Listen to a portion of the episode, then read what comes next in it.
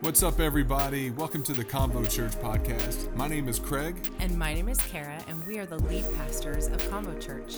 If you are listening on convochurch.com, iTunes, or Spotify, make sure you subscribe, follow, and like. We love it when you share with your family and friends, and we would love it if you could leave us a great review. Our prayer for you is that the message today will inspire purpose, encourage life, and build faith in you. Enjoy, Enjoy the, the message. message.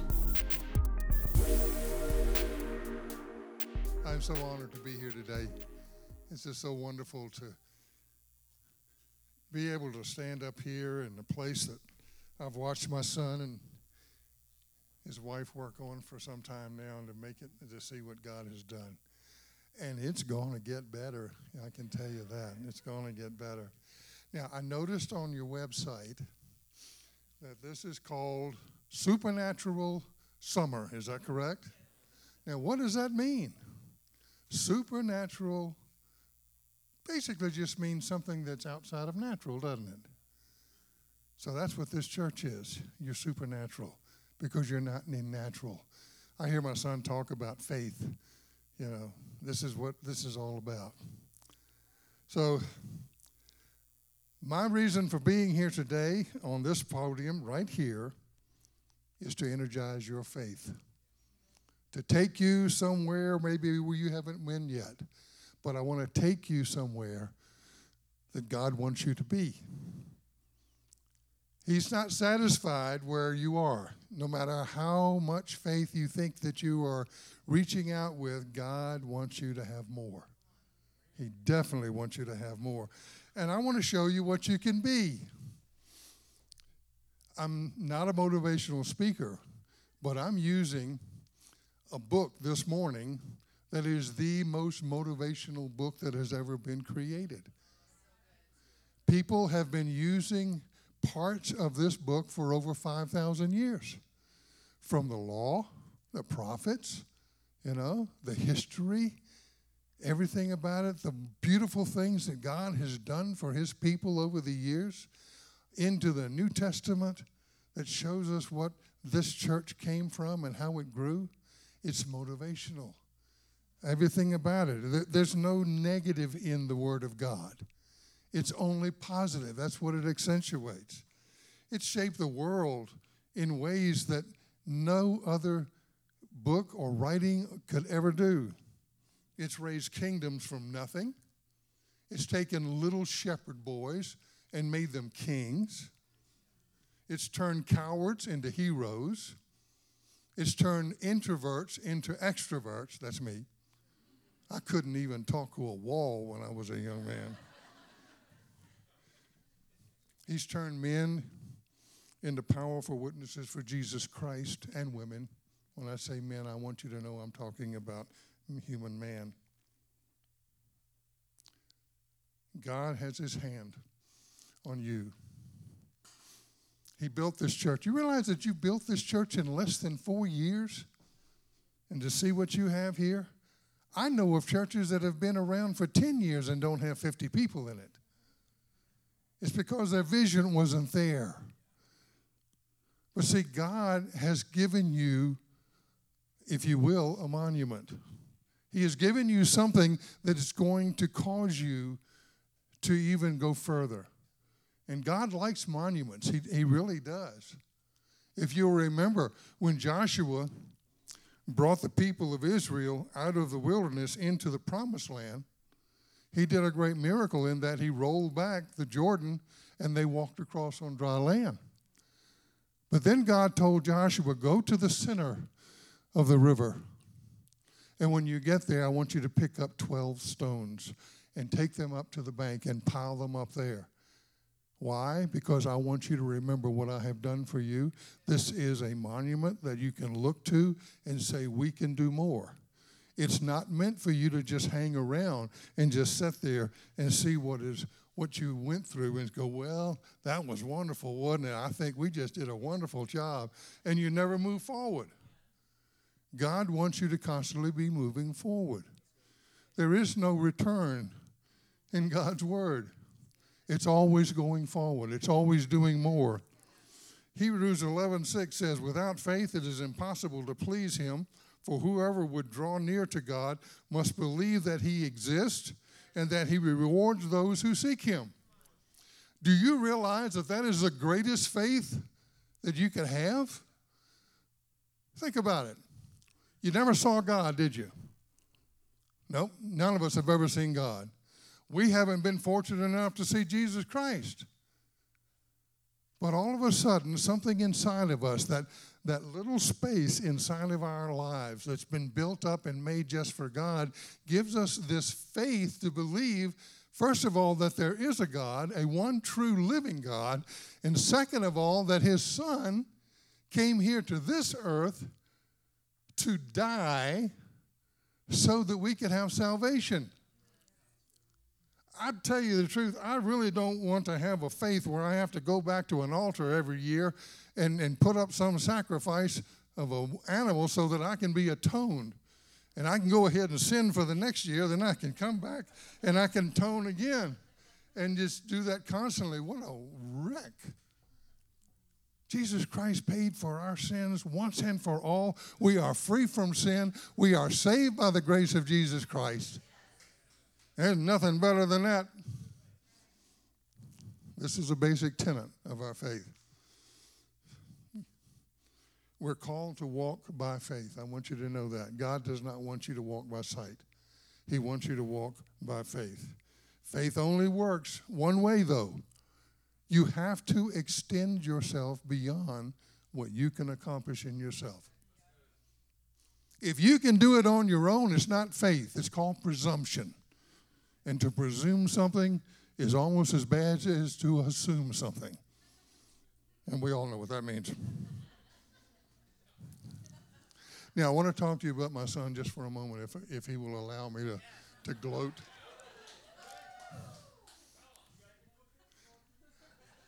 I can tell you when my son first left Virginia, some, what, 10 years now?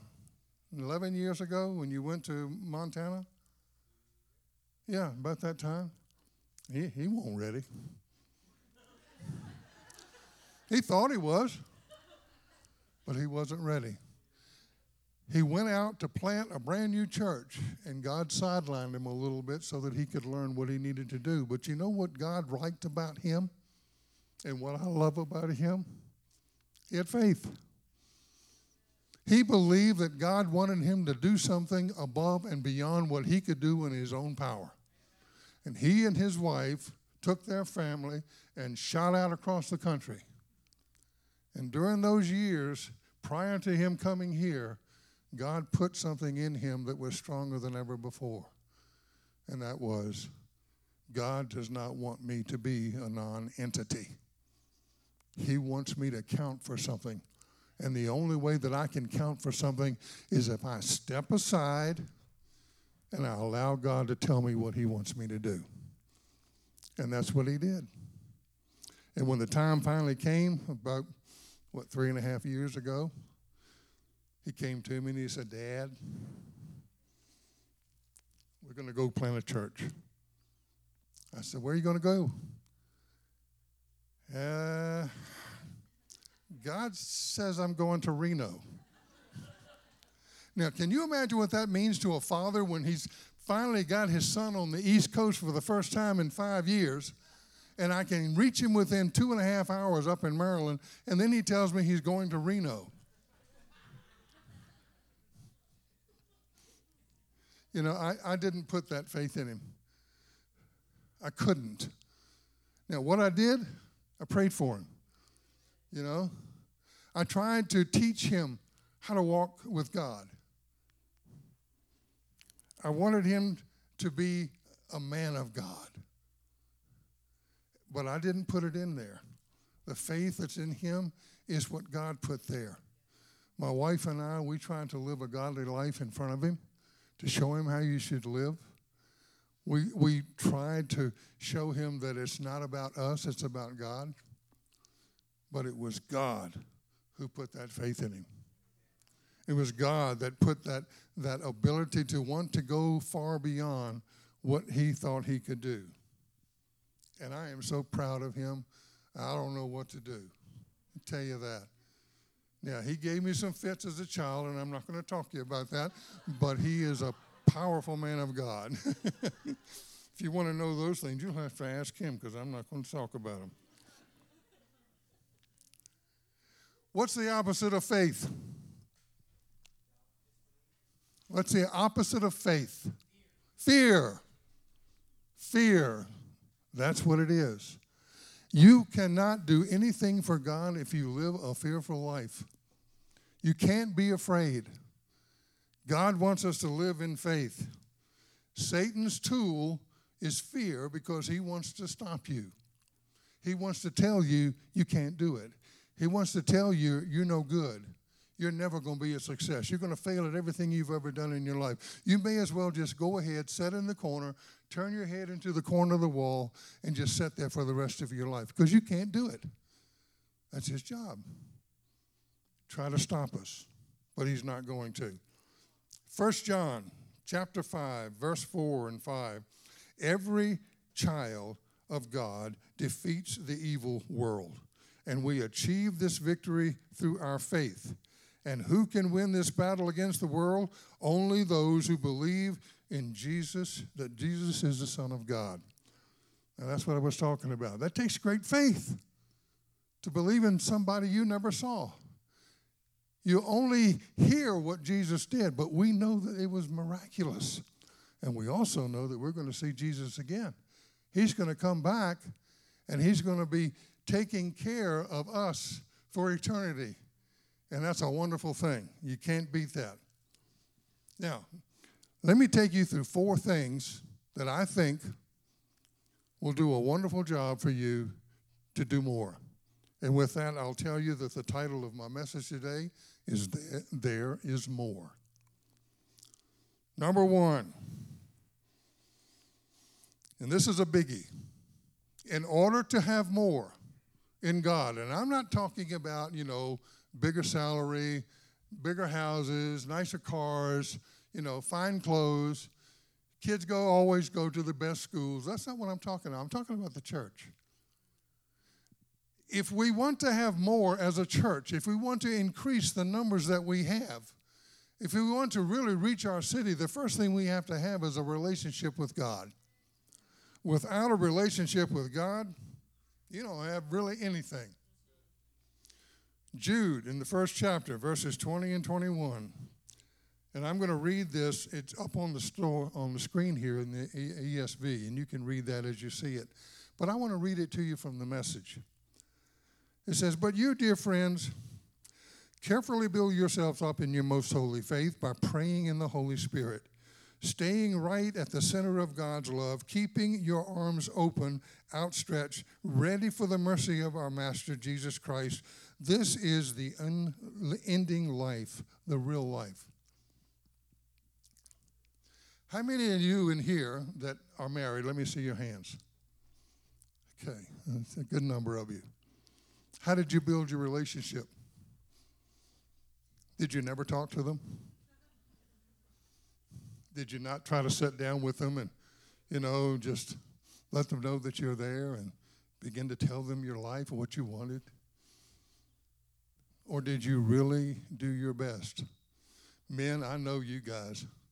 You went the extra mile, man. You were nice. You talked to them. You let them know what your heart was. I mean, you knew this was the one. She was going to be your mate for the rest of your life. This is it. I've got to build this relationship. And that's good. That's what we're supposed to be. But then, how in the world can we have a relationship with God if we don't take the time to talk to Him? There's no relationship there. If we don't take the time to listen, did you know God talks to you every day? He's talking right now. God never really is quiet, He's always saying something. Kind of like your wife, you know, never gets quiet but it's different. it's different. The way that we have a real relationship with God, it's three ways. One, this is very important praying in the Holy Spirit. Jude just talked about that. We build up our most holy faith, praying in the Holy Spirit. If you have not been baptized in the Holy Spirit with the evidence of tongues, you need it. It really is a command from God. Repent in Acts 2:38. Repent and be baptized in the name of Jesus Christ for the remission of your sins, and you shall receive the Holy Spirit. It's part of the salvation. It comes. And it's a wonderful thing.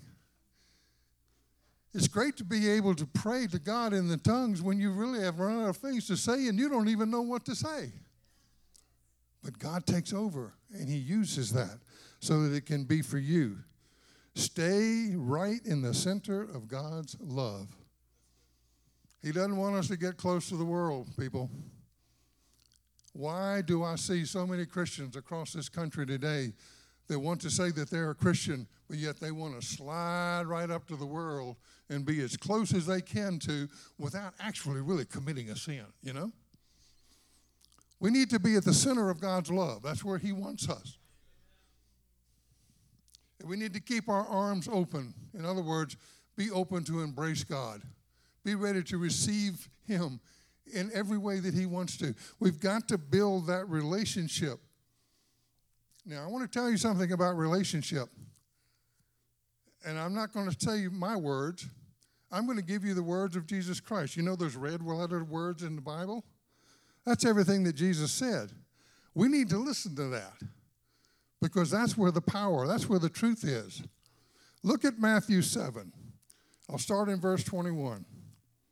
Not everyone who says to me, Lord, Lord, will enter into the kingdom of heaven, but the one who does the will of my Father who is in heaven. On that day, many will say to me, Lord, Lord, did we not cast out, uh, did we not prophesy in your name? Did we not cast out demons in your name? And then I want to go to verse 23. It's not up on the board, but listen to me. And then I will declare to them, I never knew you. Depart from me, you workers of lawlessness. So, see, it's possible to call yourself a Christian and even do some works for God and not have a relationship with Him. That word in the 23rd verse where it says, I never knew you, is a word that we can translate into a marriage relationship. That knowing is even intimate. God wants us to be intimate with Him. That's how you build a relationship with Him. You can't do it reading your Bible while you're watching TV. Did you know you can get distracted? and the Lord said, and He did what? You know. You've got to get alone. That's why it is important for us to pray in the Holy Spirit. There's another principle that we have in the Bible. You look and find it for yourself. But it says, go into your prayer closet. When you pray, don't pray out in the open where people can see you so they think you're so holy and pious. Get in your closet, wherever that place is where you can get in with God. Nobody can interrupt you, and you can begin to pray. And when you do that, God will begin to speak to you. Keep your Bible with you because He'll speak to you through the Bible. He'll speak to you in your spirit. And there are times when God will seem like He just gave you an audible voice and just told you what you were supposed to do. That's what relationship is all about. When I have a problem with my wife and my marriage, I go to her. I don't over in a corner and hide somewhere. We want to talk it out. If you've got something that you feel like is not right, you talk to God about it, He'll make it right. He'll get it where it needs to be. So, you want more? To have more, you must have faith and not fear defeat. Don't let faith defeat you. I mean, not faith, fear. fear will stop you in your tracks, tell you you can't do it, and tell you that no one will ever listen to you. It'll say to you, you don't have enough funds to finish this job. Why do you even start? Tell you that you can't speak before men, like Satan used to tell me. Fear will paralyze you, Even if you feel like you're still operating, it will paralyze you. Don't let this evil world and its God stop you from what you want to achieve here as a church. You've got a city you've got to reach. You're a child of the king, and his spirit lives in you. Nothing can stop you if you just believe in God and what he can do through you. We used to say in baseball when we get in a tough situation, I used to pitch uh, and did, didn't make it in high school. Always was bad, but when I got a little bit older, my coordination caught up and I got to do some pitching a little bit on some commercial baseball teams. And the manager would come out to you, you're in a tough spot, and he'll say, Bow your neck, son. Challenge that hitter. Don't be afraid. Go for it. And that kind of stuff pumps you up. And the next thing you know, you're getting ready to throw that ball. You don't care if it hits his head or hits the plate. Just let her fly. That's what we're supposed to be as Christians. Let it fly. Don't slow down. Don't let anybody tell you that they're going to beat you. Don't let a batter up there at the plate go, come on, bring it to me because I'm going to knock it out right over your head, you know? Don't worry about that. Number three, to have more, you have to have a plan. Have you got a plan, Craig? Yes, sir. Has he got a plan? Has he told you about his plan? Yes, he has. I'm sure he has. And you're going to hear it over and over and over. Let me take you to the book of James, second chapter, 14th verse. What good is it, my brothers, if someone says he has faith but he does not have works? Verse 17. So also faith by itself, if it does not have works, is dead. And James, in the 22nd verse there of that second chapter, and he's speaking about Abraham, he says, You see that faith was active along with his works, and faith was completed by his works. Works are actions. We're not talking about salvation here. Salvation is a free gift of God. You don't have to work for anything. You just have to ask God to, to forgive you of your sins and receive his salvation. But after you become a Christian, God expects some works to show forth in your faith. Actions are predicated by a plan. If you don't have a plan, you will not succeed. James knew that. James knew it in that he set goals. Everything takes a plan. It takes a plan to take care of the widows and the orphans of your city. It takes a plan to reach people with the saving knowledge of Jesus Christ. It takes a plan to grow a church in the face of adversity. It takes a plan to take a city for the Lord. Let me tell you one thing. I, want to go back to one thing here. Where it says God gives you the power to speak to people. Your testimony is the greatest thing that you have to win people to the Lord. Did you know that? It is. Because why? Mm-hmm. You have experienced it. Let me tell you about my, my testimony for a moment before we go forward. Craig had asked me maybe to say something about it. My testimony actually starts when I was 10 years old. I went to a men's brotherhood meeting in the Methodist church. It was nothing but a bunch of men. They brought in an evangelist, and we listened to the word, and then afterwards we all ate watermelon. But he gave an altar call, and as a 10 year old, I'm not even sure why I walked up there, but I walked up there. And they prayed over everybody. Uh, the Methodist church is not like a, you know, a charismatic or a Pentecostal church. They don't get there and lay their hands on you or anything like that. They just say one big glorious prayer. Father, thank you for these people that have come up. Bless them in their lives and make them part of the Methodist church. Well, as a 10 year old, that meant nothing to me. But what did happen is I felt something. I went back to my home church with my dad. In fact, we left that night and I said, Daddy, I'm going to be a preacher. And I went into the pastor's class the next Sunday and we went through all kinds of stuff. And he handed me a box of envelopes and said, You're now a Methodist. But that, that didn't go away. I, I, went to church every Sunday. I knew better not to. my dad would have beat my backside so bad. When I turned 18, I said, Dad, bye. And I walked away from the church. Why? Because I felt like people in that church were hypocrites. I didn't know much about it.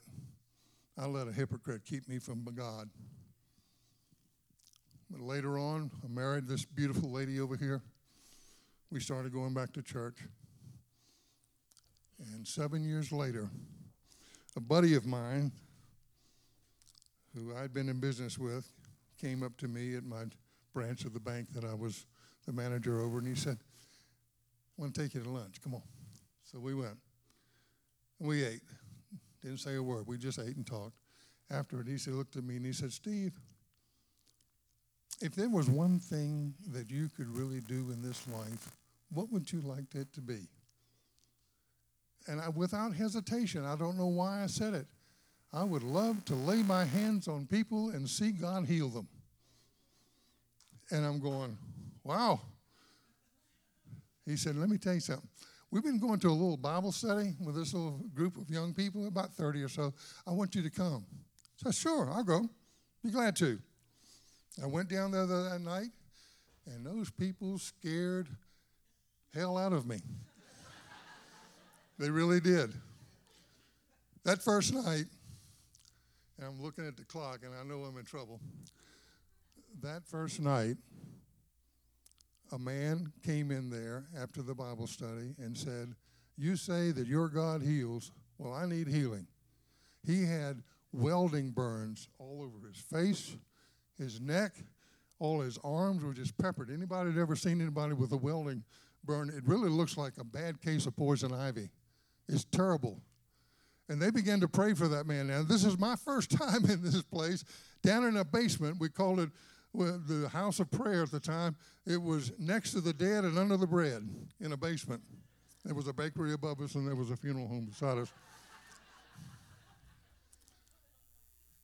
Steve Stells, who was my pastor, walked over to him and said, Raise your hands. And I found out later Steve was going, shaking in his boots, going, God, you got to do this. He laid his hands on him and began to pray for him. I'm a good man to pray when you don't know what's going on. You close this eye and you keep this one open to see what's happening. And that's what I was. I was like, what's going on here? That man began to shake violently. I've never seen a man that big shake like that. And I watched as the welt went completely out of the tips of his fingers and out of the top of his head. He was totally healed right there. Now, that should have been the key, right? But it really wasn't the key for me because I jolted out of that place, pulled a cigarette out of my pocket, and started smoking, going, whoo. A man by the name of Don Braswell, who has ended up being a great pastor up in the Northeast, looked at me in his southern drawl and said, Brother, don't you worry. God will never let you see what you can't handle. And I said, Are you sure? And he said, Yes. Well, long story short, next week I went back, even though I was scared to death to go in that place. And there was a message that came forth that night using the gift of tongues and the gift of interpretation.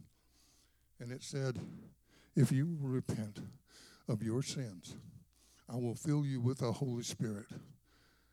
I raised my hands and I started repenting. And then my wife of the pastor came up and said, That's it. That's the Holy Spirit. Let it come out. And you know the story about the Pentecostal. One saying, Let go, the other one saying, Hang on. It didn't take but about 15 seconds for me to get the baptism of the Holy Spirit. And I prayed in tongues for the next 15 minutes. I was taller than most people in there, and it was a short ceiling, and my hands, they say, kept disappearing in the rafters. But God transformed me at that very moment. And let me tell you what God can do for you. He will give you a sign to let you know that what just happened to you is real. I've been a cigarette smoker since I was 16 years old. At my age there, I was smoking three packs a day. For at least two years, I listened to my little daughter say, Daddy, please stop smoking. I don't want you to die. And I couldn't stop. that night, uh, God took it away from me, and I have not had a cigarette in 45 years. That's what God can do. Now, I'm going to have to go through this real quick I know that when I hear the music, I'm running out of time.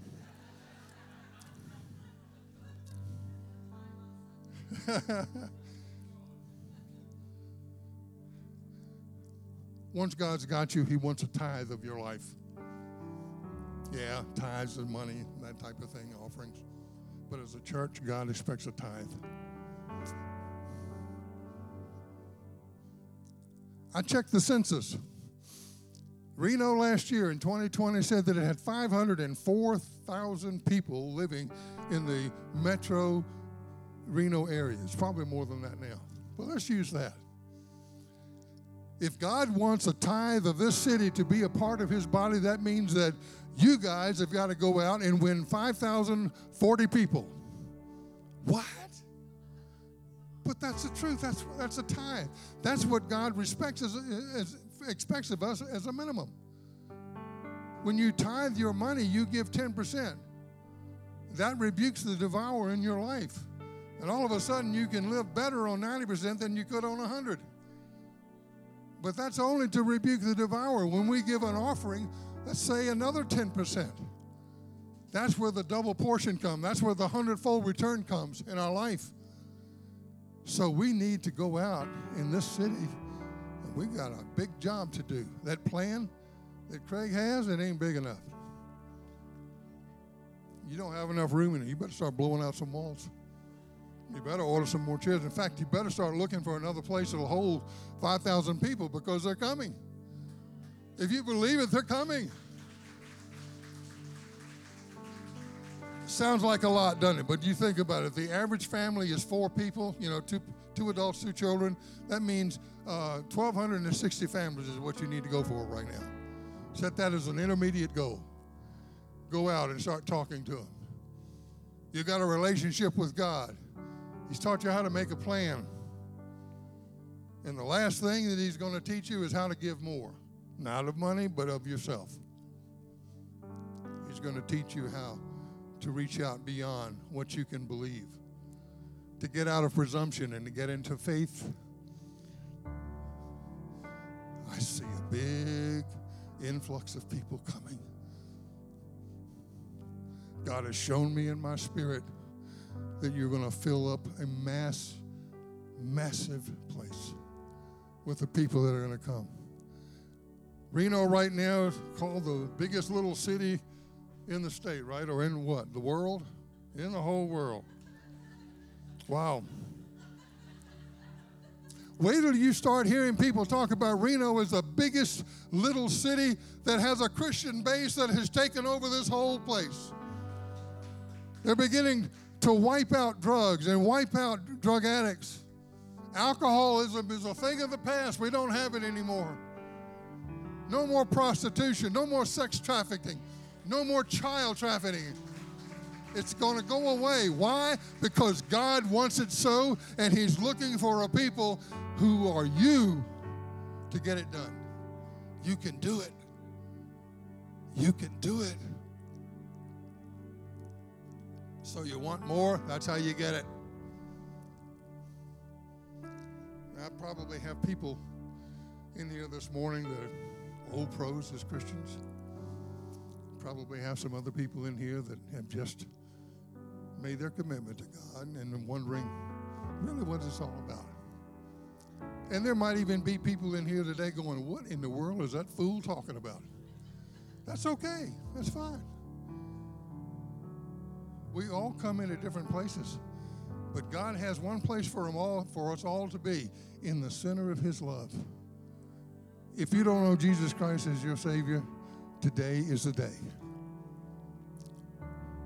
Now, I'm not going to make an invitation. I think that's up to the pastor to do things like that. But I can tell you that Jesus Christ loves you. He gave his life for you. And I don't care what you have done in the past, if you think it is too heinous to even talk about, it's nothing to God. He can take the greatest sins that are ever committed and he can wipe them away and take them away as far as east is from west and they'll never be forget, remembered again. That's what he can do for you. And for those of you that have a relationship with God, sure, we're going to blunder every once in a while and make a sin. But a wise man told me one time just because a bird flies over your head doesn't mean he has to build a nest in it. So when you make a mistake, you go to God and say, God, I, I blew it. I missed the mark. Would you please forgive me? And Jesus is sitting in that chair right beside God. Um, he leans over to him and says, That one's mine. My blood is applied to him or to her. Wipe that sin away, never to be remembered again. There is nothing that can keep you from God as long as you are humble before Him and willing to for, ask forgiveness and willing to do what God wants you to do. Build that relationship with God. Make it bigger than you've ever had it before. Hide in that closet with Him and pray with all you got.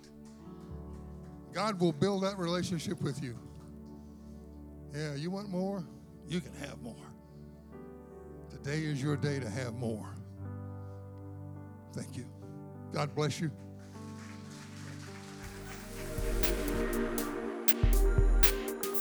Thank you again for joining us on the CONVO Church podcast. Special shout out to those who give so generously to CONVO Church. It's because of you that this ministry is even possible. If you want to sow into the ministry, go to convochurch.com and simply click the give button. It's that easy. If you enjoyed the podcast, you can subscribe, follow, take a screenshot, and share it on your social stories and tag us at CONVO Church. Thanks again for listening, and make sure you tune in to the next episode of the CONVO Church podcast.